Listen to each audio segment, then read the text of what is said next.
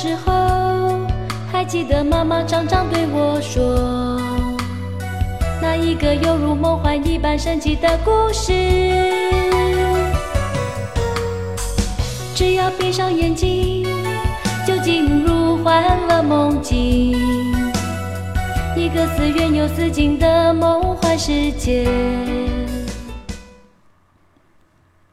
你好，我是欧福云。我爱童话故事，你呢？那我们就一起走进那神奇梦幻的童话世界，好吗？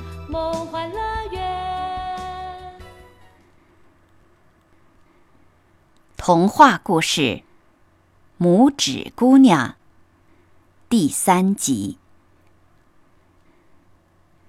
第二集中，我们讲到，寒冷的冬天到来的时候，拇指姑娘还在外边流浪。她又冷又饿。一位好心的田鼠收留了可怜的拇指姑娘。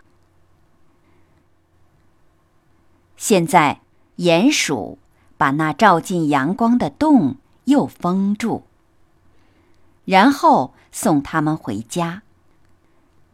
但是到了夜里，拇指姑娘睡不着，于是她下床用干草。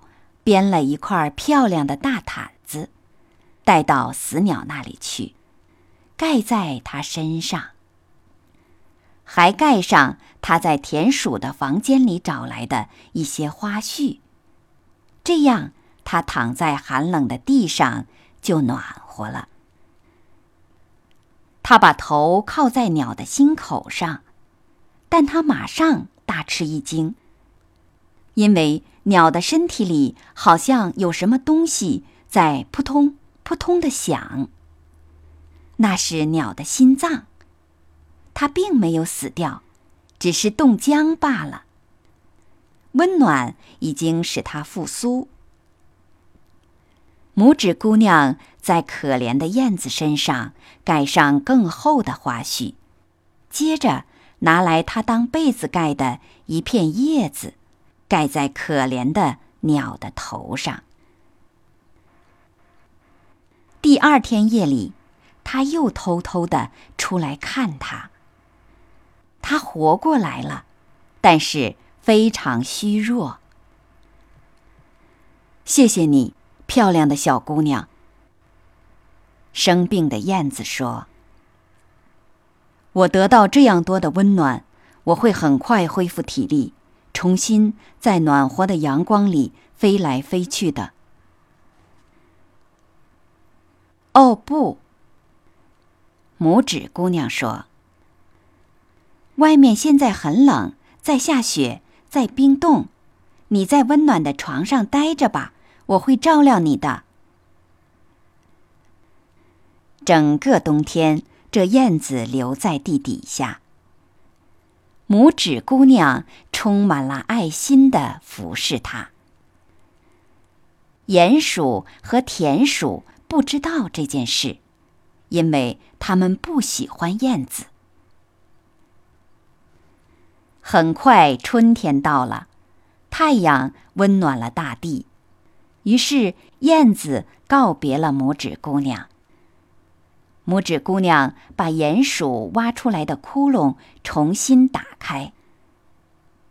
燕子问他是不是愿意和他一起走，但是拇指姑娘知道，她这样走掉会使田鼠非常伤心和孤单的。因此，她说：“不，我不能走。”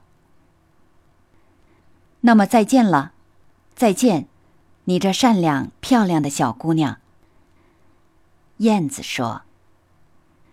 接着，它飞到外面的阳光中去了。播种在田鼠家上面麦田里的麦子已经长得很高，对拇指姑娘来说，成了一个茂密的森林，因为它只有一寸高。你就要结婚了，拇指姑娘。田鼠说：“我的那位邻居已经向你求婚。对于你这样可怜的孩子，这是多大的福气呀！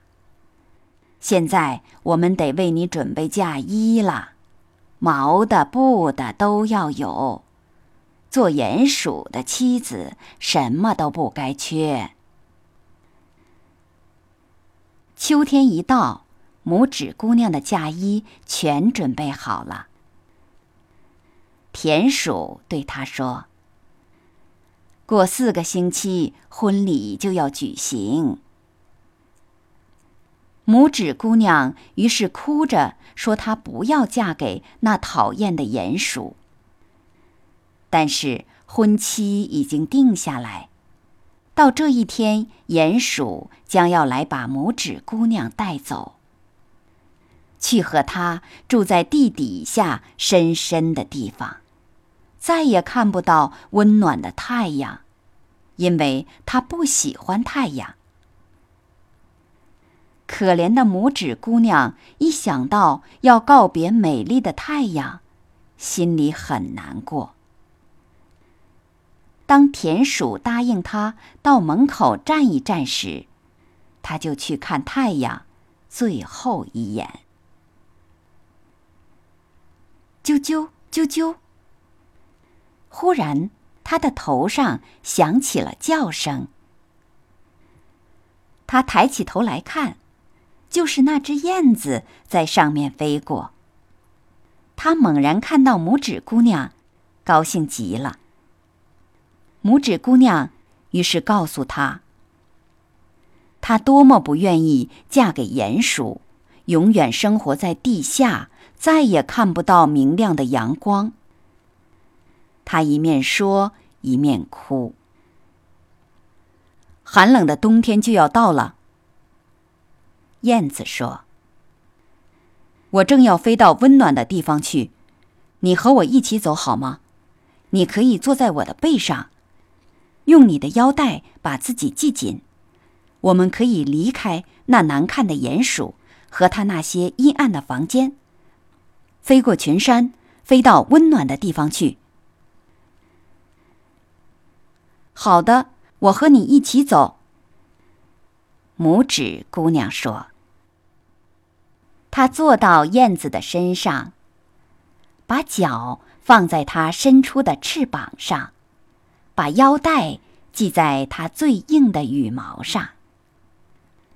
接着，燕子飞到空中。”飞过森林，飞过大海，飞得比终年积雪的高山还要高。最后，他们来到了温暖的地方。好了，今天的童话故事就先讲到这儿，请继续收听下一集。我们故事中再会。想必你也想。跟我一起去吧，去寻找梦幻乐园。